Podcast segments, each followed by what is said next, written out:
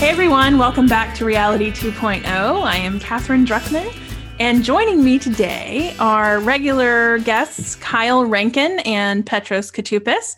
Doc is actually not joining us because he's off having fun somewhere, which he is entitled to do now and then. So we miss him, but uh, we're a little jealous that he's having some fun.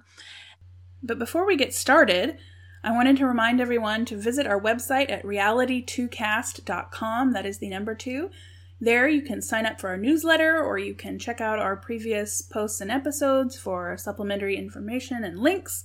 And also, I wanted to say a quick thank you to our Patreon supporters that support us at a higher level.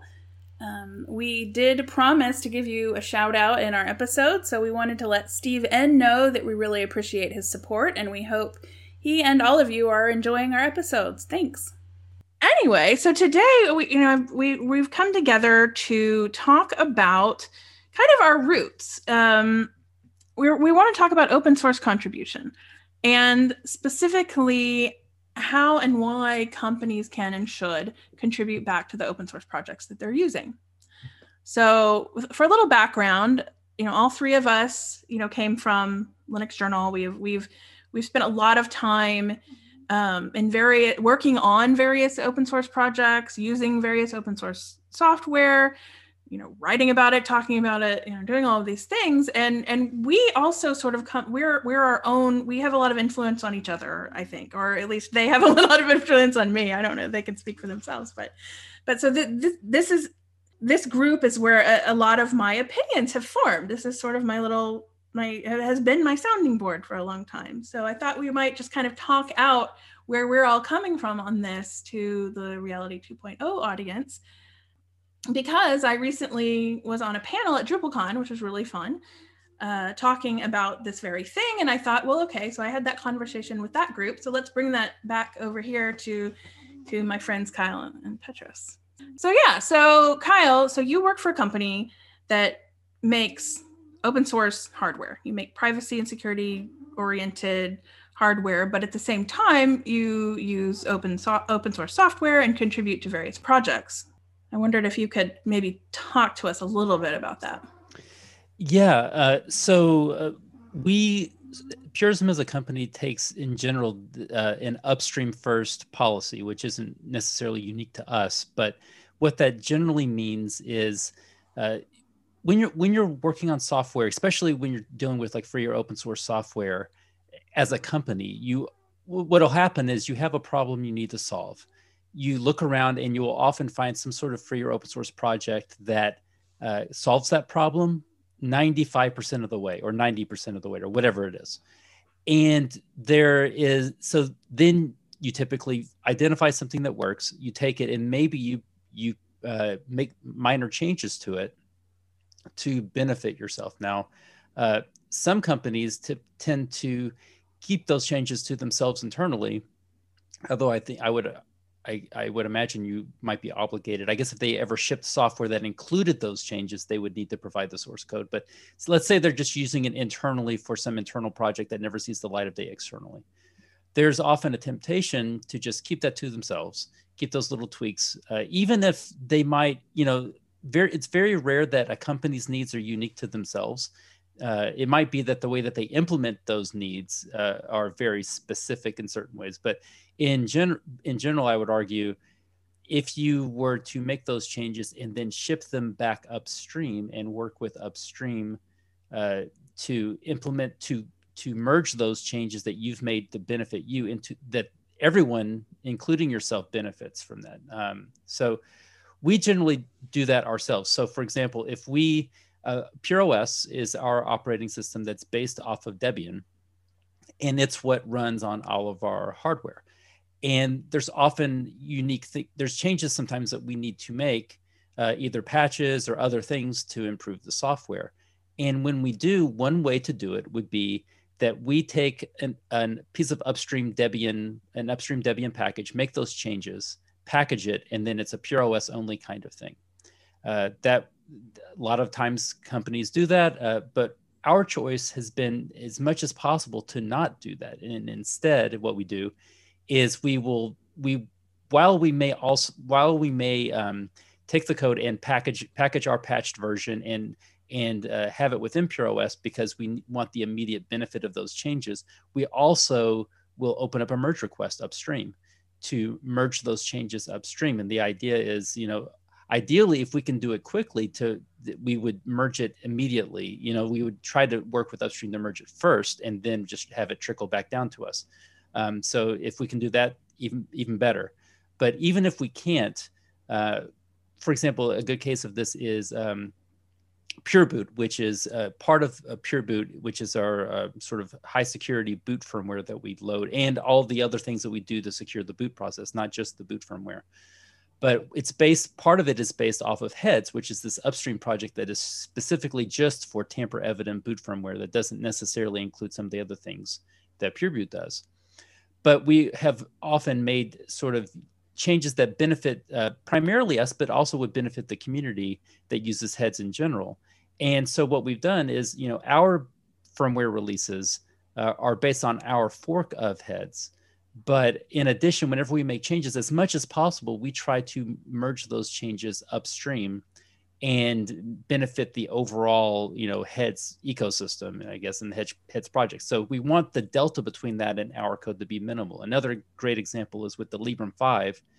We have uh, worked to, you know, it's very common, especially under ARM hardware, to create a very custom set of kernel modules that just have your proprietary changes for your hardware and it gets locked in place at some kernel version that might be brand new when you create the hardware, but then two years from then, you still have the same, you're locked into this kernel version that's only you are maintaining and is always out of date. If you look at non Raspberry Pi hardware platforms that use ARM, you'll see this all over the place where they'll have a, a distribution that's locked in time and more importantly, a kernel that's locked in time with very custom proprietary modules or just custom changes. Our approach has been to at, at first we had to have a you know fork off of the mainline kernel to to support our hardware. But as but throughout this process of developing uh, hardware support in the kernel for the Librem 5 phone, we've merged we've we've worked as hard as much as we can to merge all of those changes up into the mainline kernel. And now, if you were to look at the, the very latest mainline Linux kernel, you would see that Librem 5 hardware support in the mainline kernel. And what that gives us, in addition to the fact that we it's not simply us maintaining that code even though we are but also the overall kernel community can help maintain the code. It also gives a lot of assurance to users of that kernel that uh, and the hardware that the hardware is not necessarily going to be abandoned in the future. Uh, like many arm arm uh, based kernels are for specific pieces of hardware that you know the fact that it's in the mainline kernel means that there's ongoing long-term maintenance that will be done. Even if for some reason Pure, purism as a company disappears that because it's in the mainline kernel hardware that gets supported there will has a can be maintained long term actually awesome. that's uh, similar to the experience that um, that i have had. Uh, first yes when you're working with you know proprietary or embedded hardware the biggest annoyance, like you mentioned, is you know at the time when the hardware is made, it's locked into a specific uh, kernel, and then that kernel lives with that hardware indefinitely until you decide or the manufacturer decides to end of life that hardware. And everything is maintained at that version, drivers and whatnot. Everything is going to be developed around that version, and that has been a nightmare in my world of development around a lot of these um, embedded devices. But going back to the upstream first comment, yes, in a lot of the companies that I've worked with, that's sort of been our philosophy upstream first. But there's always the uh, concern that if upstream does not take it, you are going to be stuck with maintaining it separately and it's going to mm. it's going to essentially introduce some sort of fragmentation from whatever lives upstream but you know, on, on the other side of it, if you're not working with the latest and greatest of the code, depending on the project that you're on, a lot of companies also decide to work with um, LTS releases of that particular uh, package or set of packages. So you're already running in some sort of fragmented form because, you know, the latest and greatest may have certain bugs, bug fixes, or features that you decide to cherry pick anyway. So there are many situations in in my world of development where we are forced to have some sort of Franken package, you know, Frankenstein package that uh, looks different from the upstream. But yes, the uh, philosophy from what I've seen in a lot of the uh, recent companies that I've been with is upstream first, which I think is great. Um, but it doesn't always work out that way. Okay. Well, eh, well, and the reason that it doesn't work out, which you're pointing out, is sometimes it's you can't necessarily get all of the code merged in. But then, as you say, when you can't, every every line of code that you can't necessarily get merged upstream becomes a maintenance burden in your forked version. Then every time it time, definitely upstream, does. Yes, yeah, and does. which is which underscores the reason why you know a company should at least attempt as much as possible to do upstream first because if you don't then what you end up with is like you like we've been talking about these old kernel versions that are locked in place. This goes for other software too. If you as a company decide i'm going to use this software but i'm going to modify it but then i'm not going to contribute my changes upstream what you're saying is that fork i will maintain indefinitely. And every time upstream releases a new version then all of my developers have to stop and do this reconciliation where they see well did the new um, new upgrade upgraded version upstream break my patches or what happened you know every patch that you can get merged upstream is, is you get tested uh, as part of any new release. If, if a new release breaks that merged code then presumably the new release won't happen until that's reconciled. But if your your code isn't merged then you you're the one that gets to, discover it after the fact after that new release has been made. So you know there's that just that additional maintenance cost alone you know every like like we said every line of code that you can't get merged upstream is something you have to maintain. And sometimes that's a maintenance burden you have to take on. But if you can as much as possible get things merged upstream and not only benefits the whole ecosystem even if you only did it for for selfish reasons having it merged upstream means there's there's fewer lines of code that you have to reconcile later on when there's an upgrade or otherwise doom yourself to always being to running a, a single version of software that never gets an update. So something that I've experienced a little bit, and I know a lot of people in the Drupal community, for example, since that's that's my main uh, point of reference here, um, is once you once you pull in a dependency, like in the case of Drupal, a, a community contributed module or something, any kind of dependency that somebody else has written, right, some piece of software somewhere, um, you sometimes tend to have to you take on ownership of that yourself is that something that you face where you, by blessing by including it in your project you've blessed this other thing that may not have had um, quite enough support previously and now it's it becomes on you. Do you, do you feel is that an experience that you've had sort of like maybe the the opposite of of the getting something into the upstream? I mean in our our case what it comes down to is we would see that, for example, in software that that we might have installed by default in PureOS. So mm-hmm. if you get a, you know, for example, if you get a Librem 5 phone, we we have, uh, you know, a lot of opinions about which software gets installed by default because our support team then, you know, if if you buy a piece of hardware and it whatever software comes with it, you would expect if you have support that support, you know, is going to be responsible for helping you with that. Uh, and I mean, our support team goes above and beyond, and you know, ends up supporting people installing all kinds of things and other operating systems and everything else and other distributions. But at the bare minimum, you know, if we if we're choosing to install a piece of software by default, then then we're acknowledging that that we are going to help people use it. You know. Mm-hmm. So does does that create challenges for you, like that are maybe I don't know. I I wouldn't say that it's the downside of working in open source software but but at some point at some level you own that now right? In other words other people's code becomes your problem in the same way that your code can become the community's problem. Well i, sup- I suppose am i oversimplifying?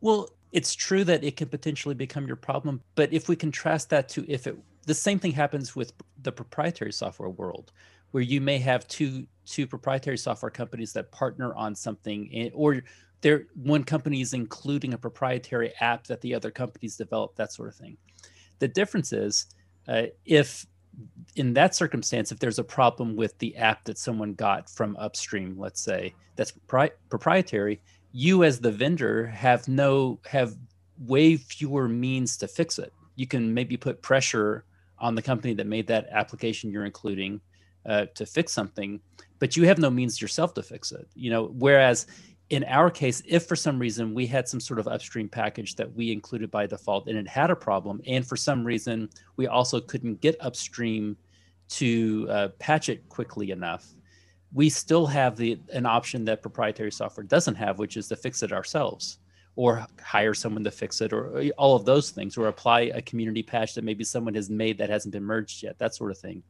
Package it and ship it which is again an option that you know the re- much of the software world wouldn't have even though they have they face the same problem because they're all bundling software. So uh, what do you think about um, non-code contributions to open source projects? For example every article every book that both of y'all have written i would argue is a contribution to linux. It's a contribution to you know other things that you've written about what are some other other ways to contribute to these projects that maybe aren't as obvious as writing a book or writing some code? I mean documentation and forums overall are just oh yeah i was going to say documentation. Yeah that's what i was going to say. It's such an maybe important thing right? tutorials guides how to's yeah so I, to me when you're evaluating a piece of software the first place i go is documentation. If it's not well documented it's really hard to justify using it or suggesting that other people use it. Well, and, and of also course, uh, word of mouth, you know, uh, spread or advertisement, you know, spreading the word. Yeah.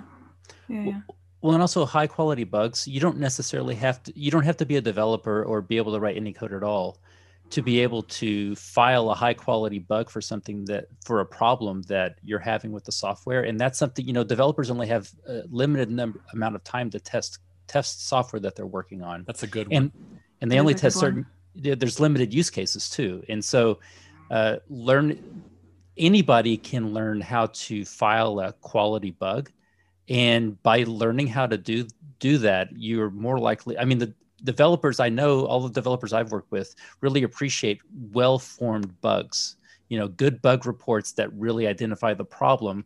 And it's by doing that as a contributor you don't have to know how to write software. You just have to be a user of the software Mm-hmm. Uh, and if you do approach it, you know, with kindness, I suppose, and, and right. patience, you know, but but yeah, so that's a that's a huge area because there's just no way that any individual can test all of the different ways software can be used. And also just you know you need a diversity of opinions on how software is being used you know and sure. that's one of the reasons that diversity in software development is so important because if you all if only one type of person's writing the software but the world full of people is using it you're you know you're not going to necessarily write software that serves everybody right you know, and if there's one guarantee in software it's that somebody's using your software in a way that you didn't expect yeah on the um on the you know talking about writing quality, you know, uh, bug reports, one thing that I have noticed is every developer, every project has their own idea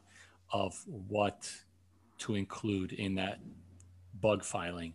So I also think it's the developer's responsibility to uh, provide a summary or a list of what they are looking for. And you don't really find that in a lot of open source projects there. You know, if you're filing a bug, what information do you need from me? And a lot of times that can make or break how developer, you know, approaches a uh, a bug that has been filed or gets to a resolution, you know, uh, quick enough. So in terms of writing quality bug, uh, you know, uh, quality bug uh, reports, sometimes you need a little bit of direction and you know a, a, good way to do that is for the developer to also chime in on top of that. Well and and also uh, i know at least with gitlab which is what we use for managing our source source code and for, for filing issues uh, you can create templates. And so we have templates for various categories that you can load that basically automatically fills in. And uh, you know other bug bug filing systems create the ability for you to have workflows and that sort of thing mm-hmm. to file a bug. You know they all have different ways to do it but it but yeah i mean I, I would second that that the best thing that you can do is on the developer side to encourage that sort of thing is make it easy to file high quality bugs. If you make it difficult then you're less likely to get them. But if you have templates already in place that are just fill in you know that you're just filling in the bl- blanks if you're the user and with all of the things that are needed and and filing that then you're going you're you have a way higher likelihood of getting high quality bugs if you reduce that friction. Exactly.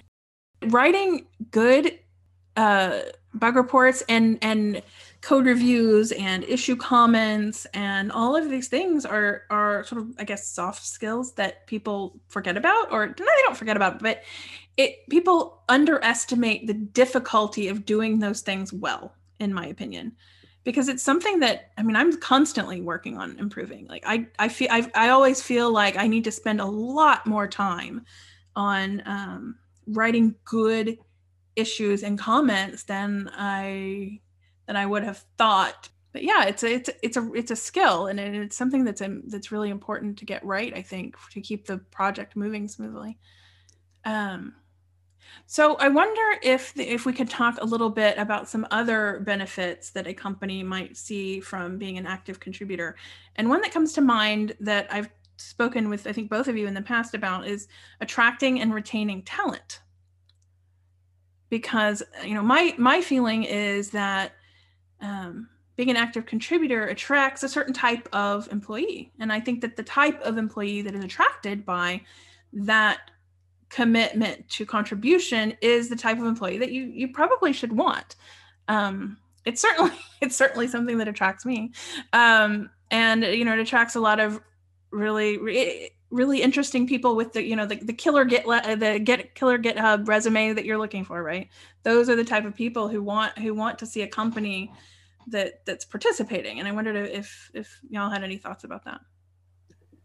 Well it certainly helps uh, to retain talented people who who feel strongly about the work that they're doing and the quality of, the work they're doing and in the ecosystem you know the free software ecosystem that they're developing in if they feel like they're they're developing not just in this isolated silo that never sees the light of day, but that their contributions are out there, especially if they were already making contributions to the software. Maybe perhaps you even hired this person because of their expertise in a particular piece of software, allowing them to continue to work upstream, eh, you know, and not stifling them within, you know, your private code base or whatever. I mean, that that's a much stronger motivator for them uh, to to love what they do since they are if someone's doing this in particular with with with uh, the FOSS world there's a lot of people that that do things as a hobby because they love doing that kind of work and if and they they're with the goal of maybe I can also make a living doing this thing that I love.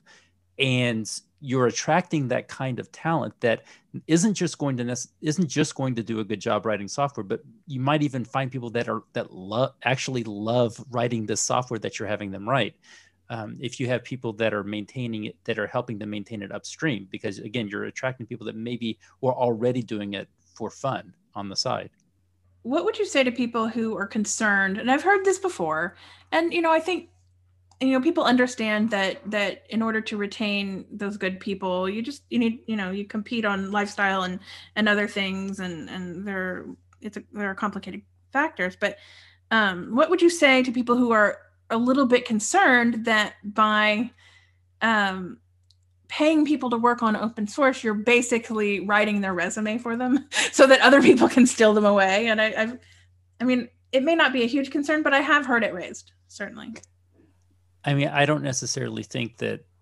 that there's a company trying to do things to stop uh, their employees from being poached, other than creating a really nice work environment for their employees. Uh, I don't think Probably anything other than that success. Yeah, exactly. Yeah, if you're like, well, how can we keep these people? They hate being here, but maybe we'll just throw some more we'll throw some more money their way so that the, i mean some companies that's basically the approach, is we know it's a horrible environment here but we'll just pay you more than other people so you won't leave you know or whatever or we'll give you some Fair more enough. gummy bears or whatever right yeah i, I think i, oh, I would I totally work for gummy bears no don't tell anybody that though that sounds great right now mm, gummy bears sorry i'm Apologies. I, uh, I go off on these tangents when you say things like gummy bears. Yeah, I never heard of that concern, believe it or not. Um, really? Oh, yeah, okay. it's. I mean, on the um, contrary, on the contrary, having core developers of a particular project working with you on your contributions when you're using the code uh, ends up granting you know because that person has expertise, it also grants your company that expertise. And in some cases, especially when you're talking about enterprise things, you might have people that are working with you as a company because you have mm-hmm. these, you know, these core developers working on. I imagine in the Drupal world, if you have someone that oh, has absolutely. core commit status, yeah. right?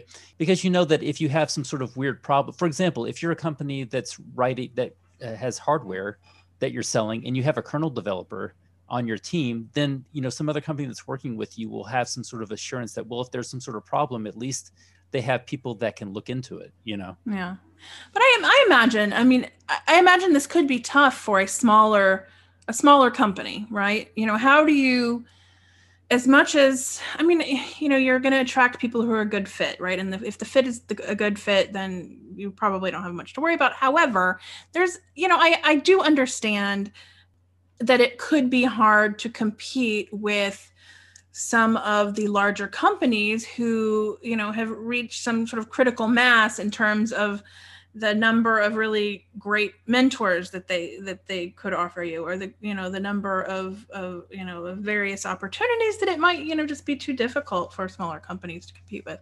So you know i, I do you know in in everyone's defense I, I can understand that a little bit.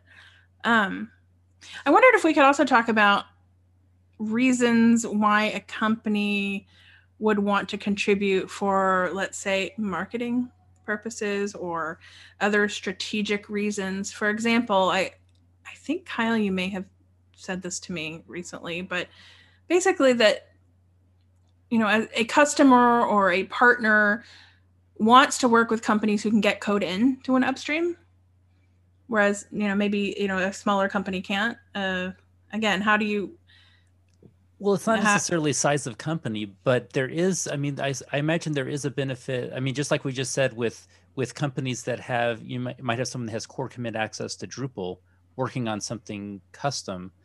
You know there's if you have if you if you foster an upstream first environment internally and you have steady when you know the very first commit that you get merged may take some time if you're going at it brand new but if you have a team of people that have done this routinely then you're not talking about this this giant timeline to get necessarily get things merged especially if you have people that ha- have built enough trust in the community that they're able that they you know have relationships with either core contributors if they're not a core contributor themselves.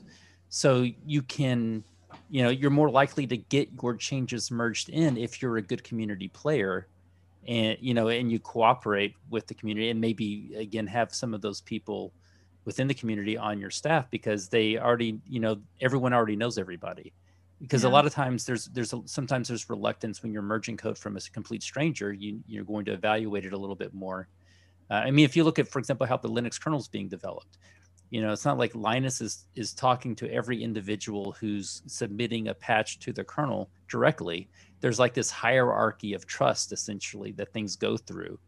And by the time it gets to his eyes you know he's he's looking at submissions from people that he inherently trusts and then is reviewing that you know? So it goes through a, a number of quality filters ahead of time. So that you know you raised an interesting point that i i don't want to go off in too much of a tangent but there is this sense that in a lot of open source projects, getting code committed or getting problem solved, whatever it may be, is um, a lot of boils down to who you know in many cases, which I think can be frustrating for for people who are either new to a project or you know outsiders in some way. And I wondered if if you know I've heard that there are some projects that are um, trying a slightly different approach to be less gatekeepery, I guess, if you if you want to say that. Um, I wondered if you know anything about that, if you had any thoughts, if there was some solution. I mean, there's there's always sort of the atomic option, which is the pending threat of forking. If you have a if you have an actual toxic developer community that's too gatekeepery, and mm-hmm. won't allow legitimate patches. I mean, that's happened a number of times uh, within you know the history of major FOSS projects where you have something where the the core developer or developers, uh, usually it's a pr- relatively small number if this ends up happening, where they won't they have have some fundamental disagreement with some new direct either a new direction or they just don't want to maintain new patches or whatever it is, and the project ends up ultimately getting forked as that for that reason. There's been other times where that's happened, and then the new project gets so much new adoption that uh, essentially that new project ends up getting forked back to becoming the the new version of the old project. I think, if I remember correctly, the history. I may be wrong about this, but EGCS, uh, which was a compiler, uh, ended up going that route where ended it. If I'm again, I, this is pretty fuzzy. We're digging back like 15 years now or something, but mm-hmm. I'm pretty sure that it forked because there were new features that weren't getting merged by the Gatekeeper original crew. Mm-hmm. It became the new popular standard and then it became the new version of what it had forked yeah interesting yeah i mean i would i don't think this is a, a huge problem like for example drupal or you know maybe probably not for the linux kernel either but I, I, you know i am aware that there that it can be a problem for some open source projects without naming any because i frankly can't think of any but and you know i think there's always going to be a little bit of a, a bottleneck just in terms of you know the amount of time humans can devote to these kind of things and and the larger a project grows and the more you know complicated the bureaucracy gets to you know getting stuff in you know it's it's just it's kind of an inevitable problem probably but uh, anyway it's interesting thing to think about.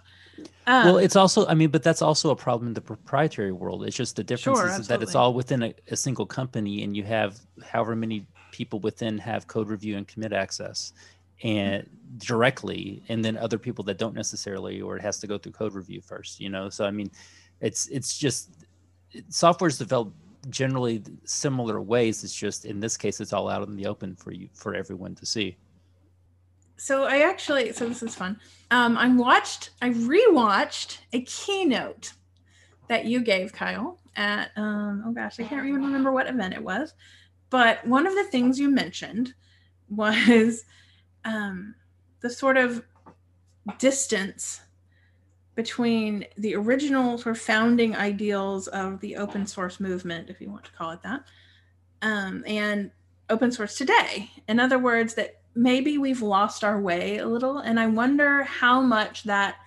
impacts um, sponsored contribution. Like, you know, the big companies like, you know, let's say the Red Hats of the world, they you know they they were in at the beginning of open source so to speak and they were you know and this is you know it's nothing they don't need to be convinced of the value of contributing right? But i think you know some other newer projects maybe do. And i've seen a few examples recently of people let's say changing their licensing or um, i don't know maybe not not having enough buy-in from the business side um, into the whole idea of, of open source and, and or at least not in the way that that we the three of us think of it. And i wonder what you think about that. Like if you have any thoughts about the open source ideology and its impact on these kind of business decisions. Yeah i mean i think the first thing just is that more recently it's been it's almost and I mean I cover a lot of this in a Linux journal article I wrote about Open Core where I kind of it's kind of a rant mm-hmm. about complaints about Open Core where a lot of a lot of startups in particular have approached open source software as a method of getting essentially seed round free developers mm. and attracting a talent pool that's developing for free so that then you can hire them and and almost have them work for free for you know equity uh, maybe uh, until you get your series a prototype and then maybe you can start funding them a little bit. And then but essentially a lot of people have have only viewed it and i would kind of blame some of this on open source versus free software mentalities too because there's if if you're focused strictly on can i see the source code? more than your focus on sort of like the freedom aspects of what all of this what it means to see the source code and be able to modify it and release those changes for that such that others others can contribute all of that those aspects of free software. If you're looking at it strictly from a did someone publish this source code somewhere so that other people can see it uh, and you're sort of just viewing it like that uh, then it's more likely that you're going to approach things from a well, how can I monetize this? Maybe I have this over here in the corner with my open core, and then on this other side, I have this proprietary software because I have to be able to make money in, in whatever way. Uh, but I, the other thing I keep going back to is imagine if, for example, Apache decided, you know, back in the late '90s that it would be really good idea. Now that we have everyone has switched over from all of the other proprietary web uh, web server software that they had been using. Now that everyone's on Apache, back when Apache, you know, first started making that migration to being the number one web browser or web server that everyone was using. Imagine if they pivoted and said, okay, well now what you're using is the the base model, the open model, but now we're going to have Apache Pro. And all the things that you actually want to do with Apache, any new features are all going to go in Apache Pro, and we're going to monetize this puppy now. You know, I mean, imagine how different the internet would be if Apache tried to monetize it back in, say, the early aughts. Yeah, that was uh, the original Netscape model, wasn't it? They had the free trial version, and then uh, you paid some sort of price to unlock more to give the full features, bells and whistles. Yeah, I think so. I think you're I right. totally don't remember. I mean, I'm old Petros, but I'm not that. I might be, but I just don't remember. Um, so, okay, what would you say to people like you're an engineer, you're working at, you know, fill in the blank big company that has a team of lawyers. You're using an open source project. You're using some sort of, you know, whatever it is. Uh, you want to contribute. You want your company to contribute, but you get a lot of pushback on IP concerns or you know, sanitizing proprietary information of some sort. How would you suggest um, somebody approach that if you were trying to convince the powers that be internally of the merits of contributing? I mean, in, in some cases, if you're concerned about that, it might be because you're shipping that software, in which case, with a lot of these licenses, you already are liable to share the software, the source code anyway. So, in, if we're talking about those cases, where you already have to share the source code, then then going the extra step of working with upstream to merge it, it doesn't seem like it's any any greater liability or any other risk. Now, if you're talking about you're you have sort of a dividing line between your your community contributed things and then your proprietary bits, then that's I suppose that's different. And that's just a mm-hmm. case of convincing people, like clearly people have been able to do inside Microsoft over the last few years, that it's to their benefit to to free up that to to free up all of that proprietary software and make it you know and release the source for that. Well i mean I here's the other here's the other thing here's the other reason i think it should be is, is it's kind of a pay it forward model a little bit which is sometimes hard for a company that's strictly focused on profits to think about. But as much as people complain about how free like the open source world has so much waste or duplicated code because there's like five calculator applications or whatever it is it does not you know get even close to the wa- waste of engineering effort that's in the proprietary world. Every single proprietary product is reinventing the wheel of some other proprietary product. And when that startup inevitably folds that code gets thrown away. Or when that startup inevitably inevitably gets gets acquired that code gets thrown away never to be seen again.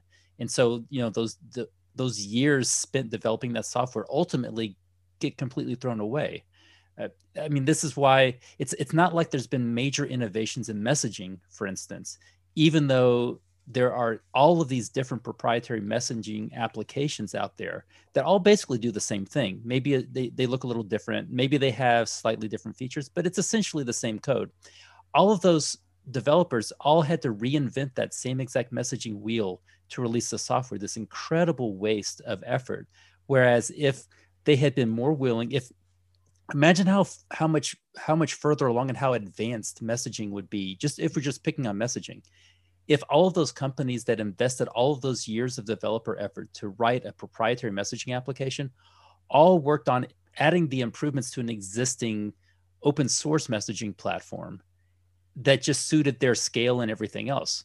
You know i mean it would be in in, commoditize that and then compete it on something else.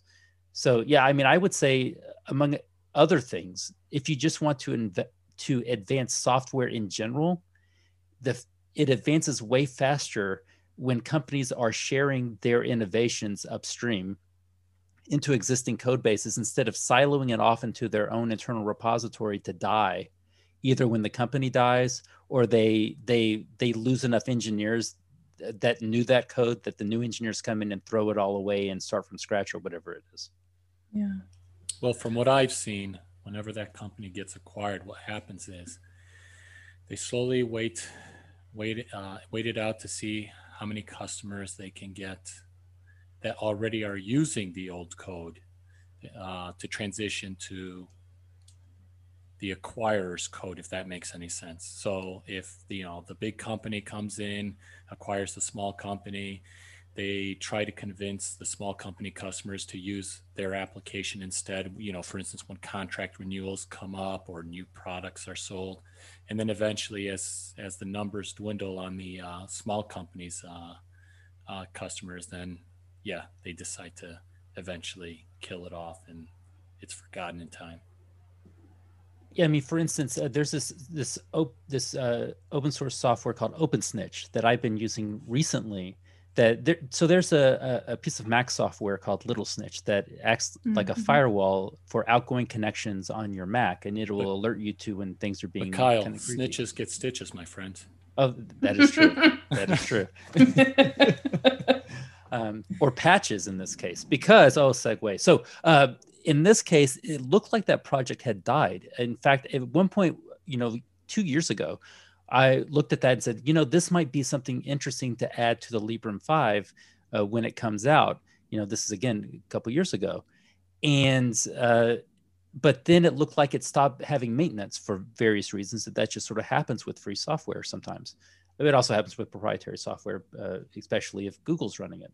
But any case, uh, th- it sort of seemed like it was abandoned for a little bit, and I thought, oh well, that's a bummer because there wasn't really anything that was its equivalent that we could switch to, and so we just sort of tabled it for a while. And then I looked at it more recently, and it looks and it turned out a de- a new developer, I believe it was a new developer, at least looking from what I could see from GitHub, it seemed like a new developer took an interest and started working on um, patching and upgrading certain things that needed to, to be patched and upgraded to to continue the project and now it has a new life in it and it's it's and you know it's getting regular updates and it's back and running and i actually was evaluating it on my phone uh, this past couple of weeks and it, this is something that would not happen in the proprietary software world you know once something's dead it gets thrown away you know there's no there's no sense of it being revived later on uh, by someone some other interested party you know but but in the in the free and open source software world this some, this kind of thing happens you know more often than not if the software was something that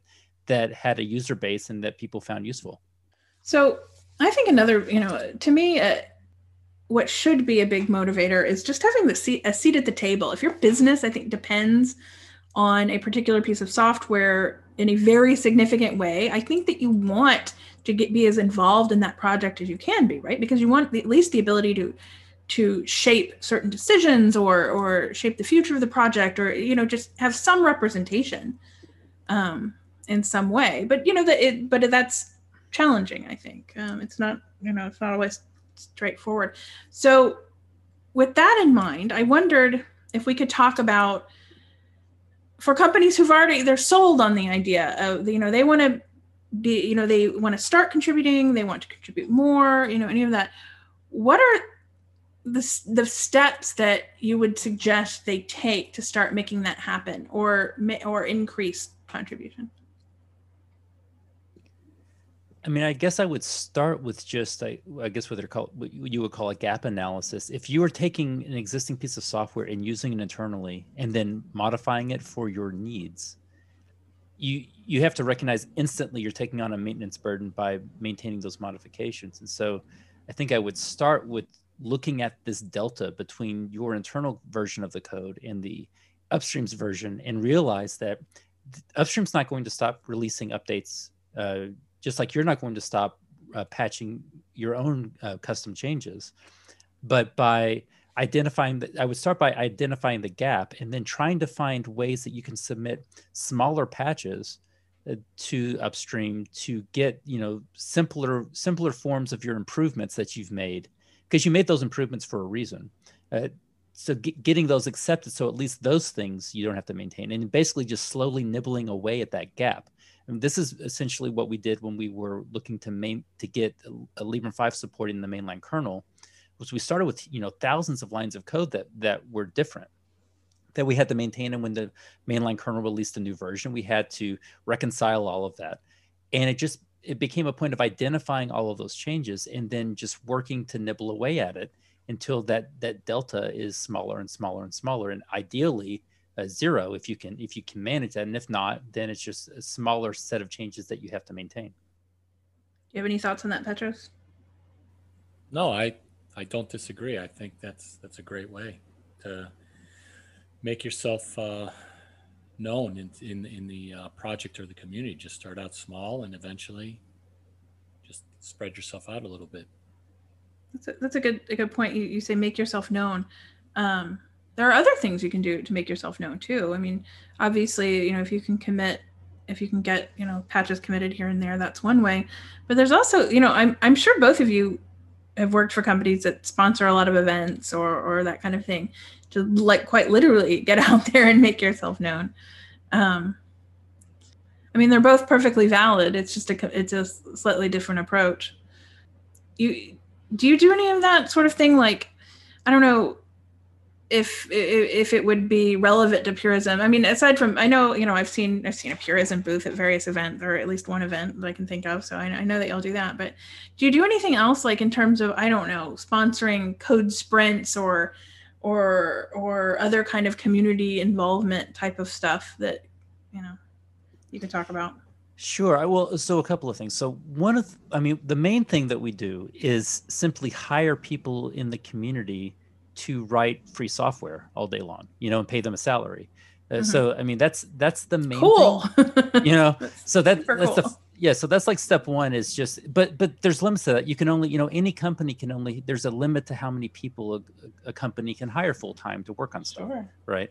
But there's always there's always needs that exceed the current team that you have's ability to address, but that and that also exceed just the, the head count that you can have as a company uh, that's reasonable. So sometimes what we do is instead of in cases where we can't necessarily bring someone on full time, and also the, the other thing is sometimes people aren't necessarily interested in working full time individually. Like they may they may it, some people enjoy having a, a smaller contracts and just sort of having the freedom of being being their you know sort of their own boss and that sort of thing and so sometimes what we've done is it's almost like a bug bounty program in a way, but we've oh, identified yeah. certain things that we want to see done in the community that we don't necessarily um, we're not necessarily going to have a full-time employee for. Usually, sometimes it's like a feature. For example, the most recent example is there's all of the software that's out there that just needs to be made adaptive, but it already exists and it already runs on, for example, on our phone, but it's not necessarily adaptive. So something that we're experimenting with is for some of these smaller things where we're not necessarily going to be taking on full maintenance of an application or even partial maintenance of an application but we also know that perhaps the primary developer doesn't necessarily have the cycles to make a particular program adaptive. Or maybe you know they they may want to do it but they don't necessarily have the time to do it or whatever. So we're experimenting with basically just sort of high, uh, setting out almost like bounties for and, and hiring contractors to, just to do small changes to make a particular application. We'll pick an application um, and say make it adaptive. This is sort of behind part of our. We had this fund your app campaign where we had the we, we reached out to all of our existing customers and others and said, hey, we have all of this, we have all of this software that uh, doesn't isn't either improvements for the phone software that doesn't fit or whatever. If you'd like us to work on that, if that's important to you, vote for it, but also sort of vote with your dollar. So, you know, donate five bucks or whatever and say, yes, I'd like to do that. And so we've accepted all kinds of donations uh, and votes for what people would like mm-hmm. to see mm-hmm. and use that to inform what we're doing now, uh, which is, you know, again, h- hiring people to do one off tasks to fix this or that thing. And that's something that a company of really any size could potentially do within, the, you know, within free software where maybe you know their current team is busy doing whatever but they see benefit in a project that they use but they can't necessarily pool current resources over to it. They could potentially hi- hire someone on a contract just to fix particular bugs and work with upstream to fix them. So the upstream gets the benefit of having someone being paid to do it. The developer has the benefit of being paid to do the work.